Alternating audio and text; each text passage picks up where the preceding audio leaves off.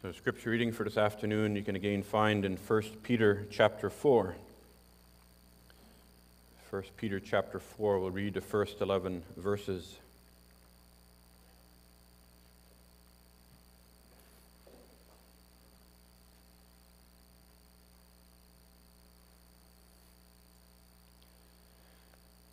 First Peter chapter 4 beginning at verse 1. Therefore, since Christ suffered for us in the flesh, arm yourselves also with the same mind, for he who has suffered in the flesh has ceased from sin, that he should no longer live the rest of his time in the flesh for the lusts of men, but for the will of God. For we have spent enough of our past lifetime in doing the will of the Gentiles when we walked in lewdness, lust, drunkenness, revelries, drinking parties, and abominable idolatries. In regard to these, they think it strange that you do not run with them to the same flood of dissipation, speaking evil of you. They will give an account to him who is ready to judge the living and the dead. And for this reason, the gospel was preached also to those who are dead, that they might be judged according to men in the flesh, but live according to God in the Spirit but the end of all things is at hand. Therefore, be serious and watchful in your prayers. And above all things, have fervent love for one another, for love will cover a multitude of sins. Be hospitable to one another without grumbling. As each one has received a gift, minister it to one another as good stewards of the manifold grace of God. If anyone speaks, let him speak as the oracles of God. If anyone ministers, let him do it with the ability which God supplies, that in all things God may be glorified through Jesus Christ, to whom belong the glory and the dominion forever and ever. Amen. As far our scripture reading. And our focus this afternoon will be specifically on verse 7 and the first half of verse 7, where it says, But the end of all things is at hand. Dear congregation, this verse is a, is a transition from the previous six that we looked at last week. It continues the thought, but now it, it, it transitions from one to the next, as we'll see. Because in verse 2, Peter had said that we are to be armed with the same mind, or verse 1, sorry, armed yourselves with the same mind, so that you no longer live in the flesh for the lusts of men, but for the will of God. So no longer to live for the old life, but now for the will of God, and that's a transition. In Galatians 5, verse 25 said, If we live in the Spirit, then let us also walk in the Spirit. That, that life needs to be evident. Walking in the Spirit means that our life is being directed then to the will of God, by the will of God and by the Spirit of God. Peter calls it ceasing from sin, putting off the old man, putting sin to death. Peter had called us to then arm our mind, to prepare our mind of how we are to live in this world, how what we will face in the world as a result of not only putting off our sins, because as we begin to live as Christians in this life, even not participating in the evil actions of the world, as he says here, they will begin to oppose you. They'll begin to mock you for not going along with them. But it's not only that we are to uh, be aware of, but it's also that inner battle against the sin that we are to put off. And it's the suffering that we face from the opposition when they despitefully use you and persecute you. And we're to bear all these things patiently. But if that was all what it was, if, if the Christian life was only putting away the evil, only putting off those old works, then we could be tempted just to hide, to, to keep our head down, as it were, because God says all those who desire to live godly will suffer persecution, but we don't want to become a target, and so we have, would have a tendency to hide ourselves. But a Christian life is more than just putting off sin, more than just stopping that life of going along with the pleasures of, pleasures of this world. It's also the putting on of the new man. It's also living that new way of life according to the will of God. There has to be an active living you know, in obedience to God, living according to the Spirit of God. And so our life really has to be defined by doing the will of God. And that's really our covenant obligation, isn't it, to God, our commitment to God. Because God is the one who is faithful to his covenant, as he showed to Israel, but he also called Israel to a life of obedience to him, to faithful obedience. And there he prom- promises blessing upon their obedience, and he also promised a curse upon their disobedience. And so God also calls us, as his covenant people, to be faithful to his word, to put away our evil doings, to cease to do evil and learn to do good and walk in the will of God. That's how he led Israel to the promised land, and that's how he leads his people today to the promised land of eternity. But it does leave us with a question of how is it that we are to live, even in times of trial, in times of suffering or persecution. But before we consider that question, one of the biggest question, uh, challenges in our life often is our motivation. How are we to be motivated even to do something, especially when it's difficult, in, in the midst of trials? And so, before answering the question of how we are to live for God, I want to look this, this evening at, at, at why we should live for God, the motivation for living for God. And that's our theme this afternoon the motivation for godly living. And we see, firstly, that the motivation is at the end, is at hand, as Peter says in verse 7. But the end of all things is at hand. If everything he has said about Christ this far has not encouraged you to live for God, and he gives us this other motivation.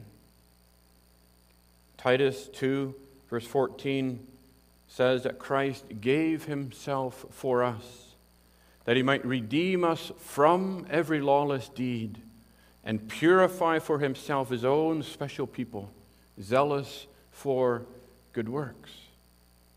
It's for this purpose that Christ, by his Holy Spirit, sanctifies his people. He purifies them from sin for good works. So that pattern must be seen in our life, not only putting away sin, but doing good works. So, how does God push us to be more zealous, more passionate to do good works?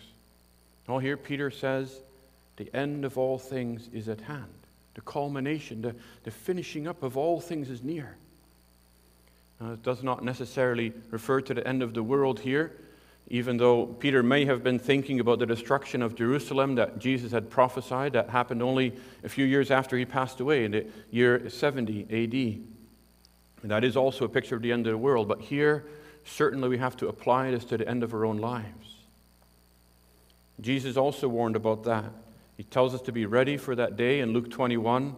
He says, and there he explained, Be- Beware that your heart is not weighed down with all sorts of mind numbing substances such as alcohol or weighed down with anxious cares or concerns of this life because this or so that day does not come upon you unexpectedly so he's saying as we saw last time have a clear mind have prepare your mind and so peter said in verse 1 as well he prepares our mind to be ready to meet the lord some of us are closer than others we don't know the day of our departure, but we all need to be ready.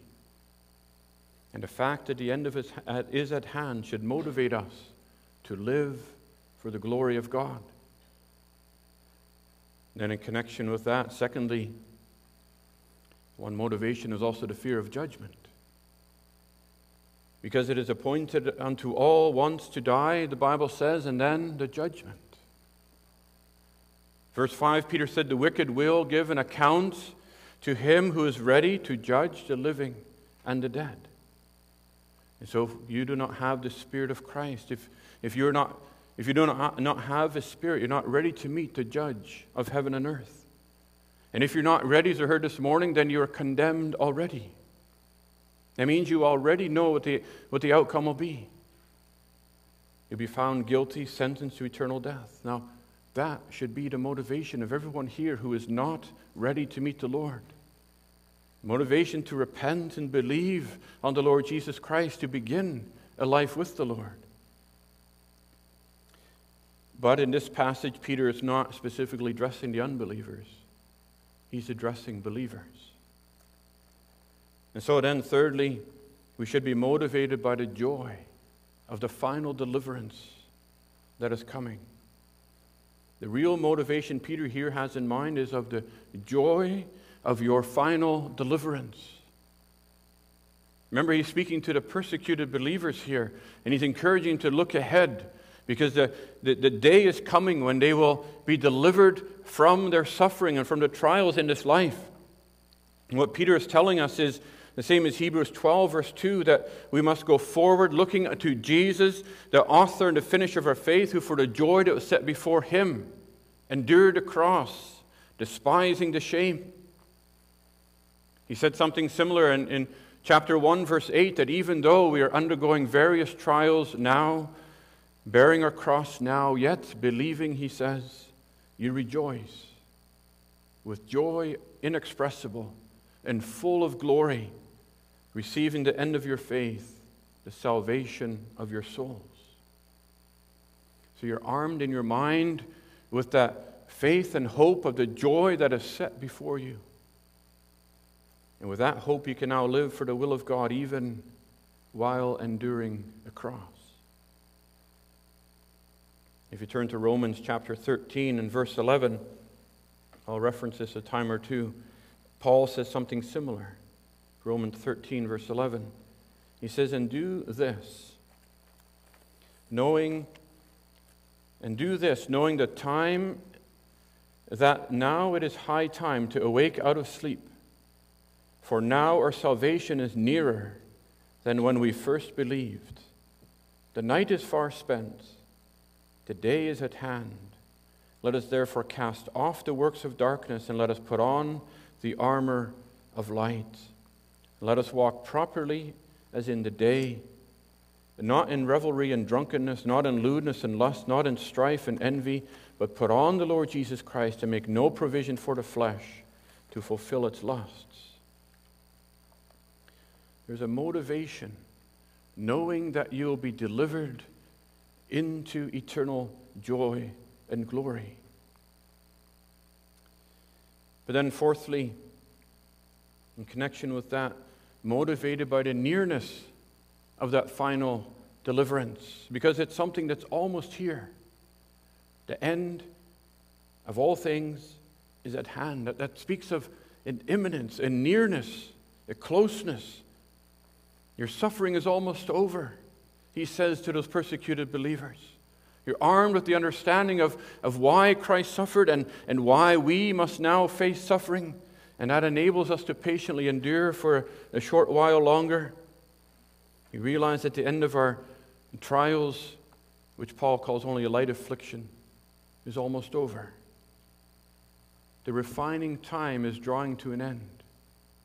And if you think of what refining means, it's refining silver into fire. The silver is held in the fire only as long as is needed to, to scrape off the dross, to make it pure silver. And even then, the, the silver has to go back into the fire to, to shape it into whatever it's supposed to be made. But once that's done, once the vessel comes out, the beautiful silver designed vessel comes out, it's done. And then it doesn't need to go back into the fire again. And so, are you being refined even today in the fire? And will you then glisten in the sunlight when that comes out and the, the vessel is put out for display? Or is it still, if the Lord is refining you, that there's nothing but dross coming out? Is there, is there silver? Is there true faith? Is there true hope? And so Peter says, rather than focusing on that fire, on that suffering, on, on the refining time, he says, focus on the blessing and the glory that, that awaits the people of God. There's a day coming when soon you'll be that finished product and you'll be brought into the Master's house forever. And so he says, now think of this. You're, the end is almost here. You still have the opportunity now then to live for the glory of God because the day is coming you'll no longer be able to live here on this earth for that no longer be able to witness, no longer to be able to help the needy or to share the gospel to the dying. So he says, be motivated to live for God because it will conform you to Christ as part of that process, being shaped for His glory. And soon that time will be over. But another motivation is knowing that it's all undeserved. The joy that you have even now as a Christian, the joy that is set before you in heaven, is all undeserved. Someone once said, We don't deserve any blessing or any joy at all in this world. All we deserve is eternal misery, punishment in hell. But God is pleased to put it on the Lord Jesus Christ, to crucify his own Son on the cross, and to uh, put our sins and iniquities upon him so that sinners can now be delivered from that torment, so that his blessings could be poured out upon them. Shall we then complain if we have to suffer a little here, to be refined, to be purified, to get the remaining dross out of it? Should we complain then knowing that God has eternal glory in store for his people for the sake of Christ? So in every blessing, every moment of health, every joy that we have is a pure gift, undeserved. Even every chastisement, every correction, every trial is a gift, a refining gift for the Master. So be motivated to live for God even now, because every blessing is His gift and must be used for Him. Sixthly, the motivation is knowing that we must patiently wait for it. If you know you have to wait for something, you can patiently wait. But if you expect something today, you have to wait. For example, your birthday, if your birthday is two months off, but you want your present now, you, you can't really wait. But if you know it's two months off, you'll prepare yourself for that. But the end is at hand. But it's a joy that you know you have to wait for. It's not here yet. Your salvation is nearer than when you first believed, Paul said. You're that much closer now.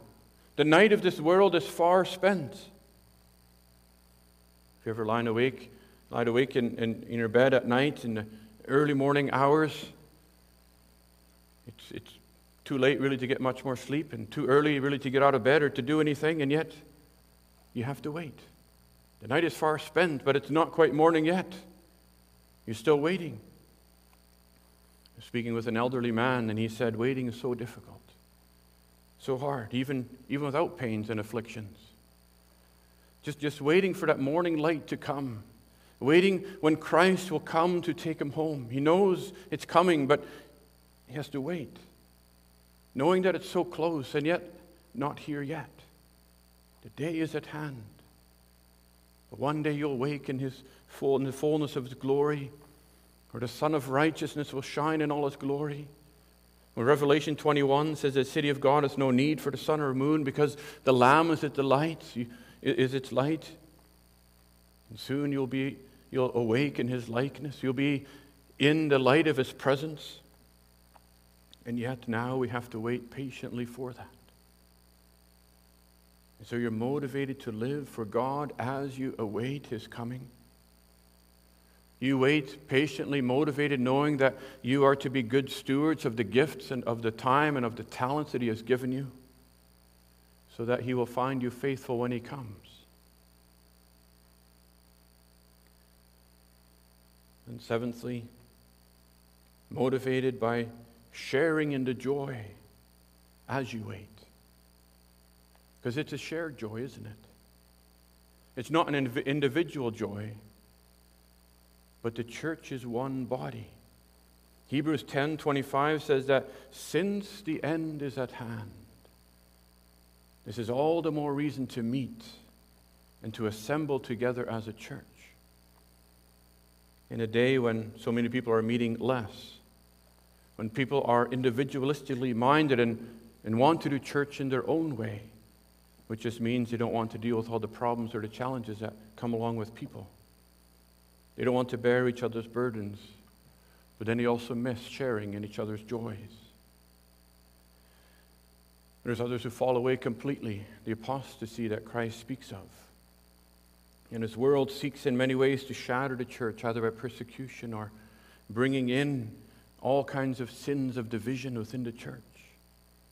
But Hebrews 10:25 says, "Let us consider one another in order to stir up love and good works, not forsaking the assembling of ourselves together, as is the manner of some, but exhorting one another, and so much the more as you see the day approaching."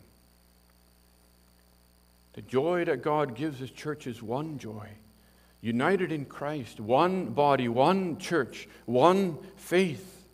And so the church must rejoice together and look forward and encourage each other for that coming and to work together, to bearing each other up. And that's the calling of the church.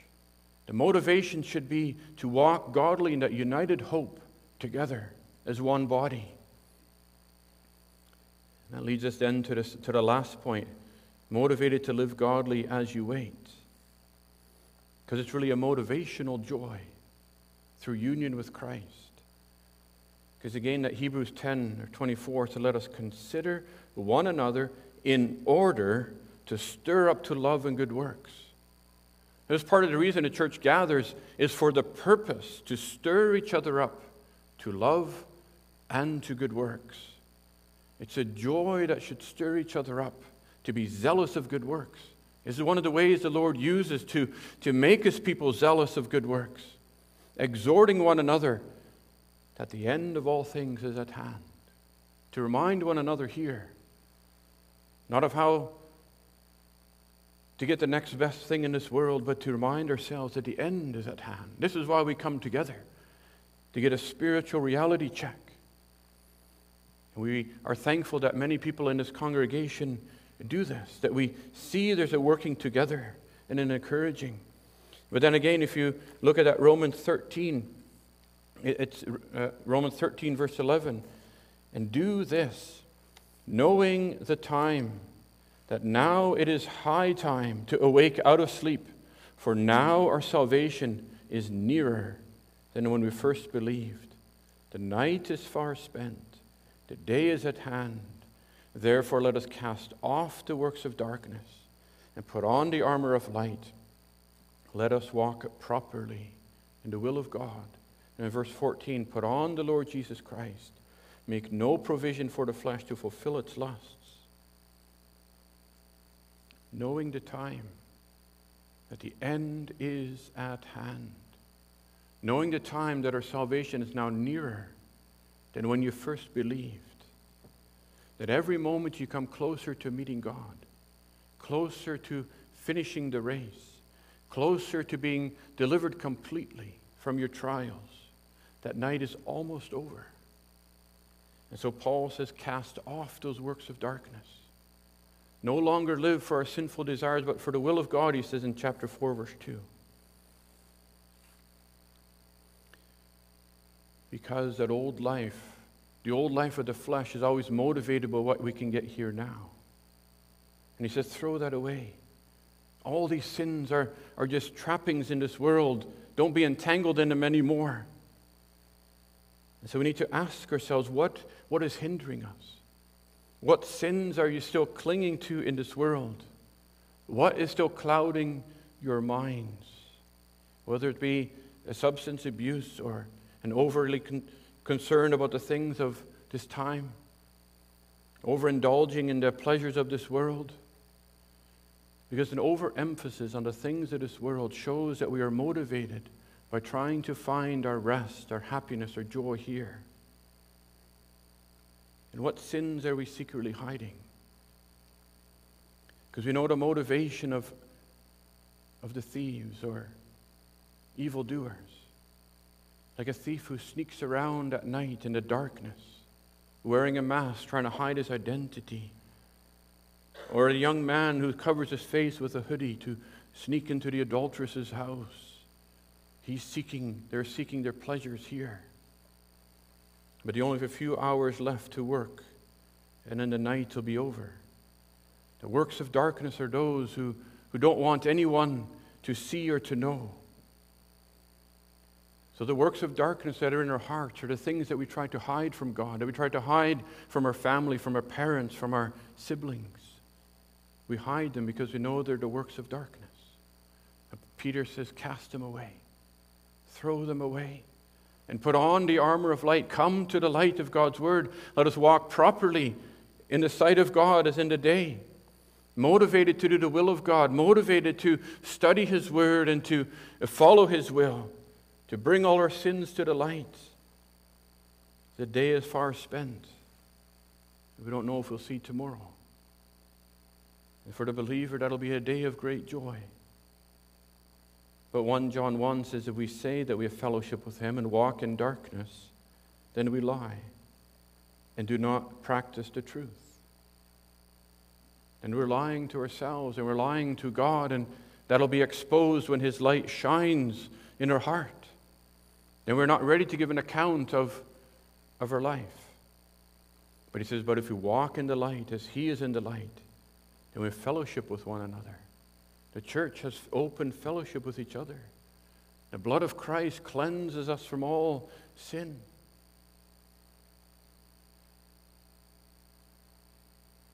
But here also, those who desire to follow the Lord sometimes struggle with the sins that cling to us, because there's a difference between the sins that we try to cling to ourselves, or the sins that we try to hide, and those who cling to us, those who we can't seem to shake off, those who that, that seem to be dwelling in us that we need to be washed from. We don't want to continue in them. It's, it's, it's a new nature that hates our sins, our old sins that we, we want to get rid of. We have ceased from sin. But John says if we confess our sins, he, He's faithful and just to forgive us our sins and to cleanse us from all unrighteousness. It's his, it's his Spirit that gives us grace and power over them slowly, a little at a time. But now it's here. You're motivated to live for God, who has delivered you from sin, from the power or dominion of sin and who, through your life of sanctification by His Spirit, it gives you that, that victory over, little by little, to, to overcome, to wash away, until one day you'll be delivered, delivered completely. And the end of all things is at hand, when finally the last sin will be laid down forever.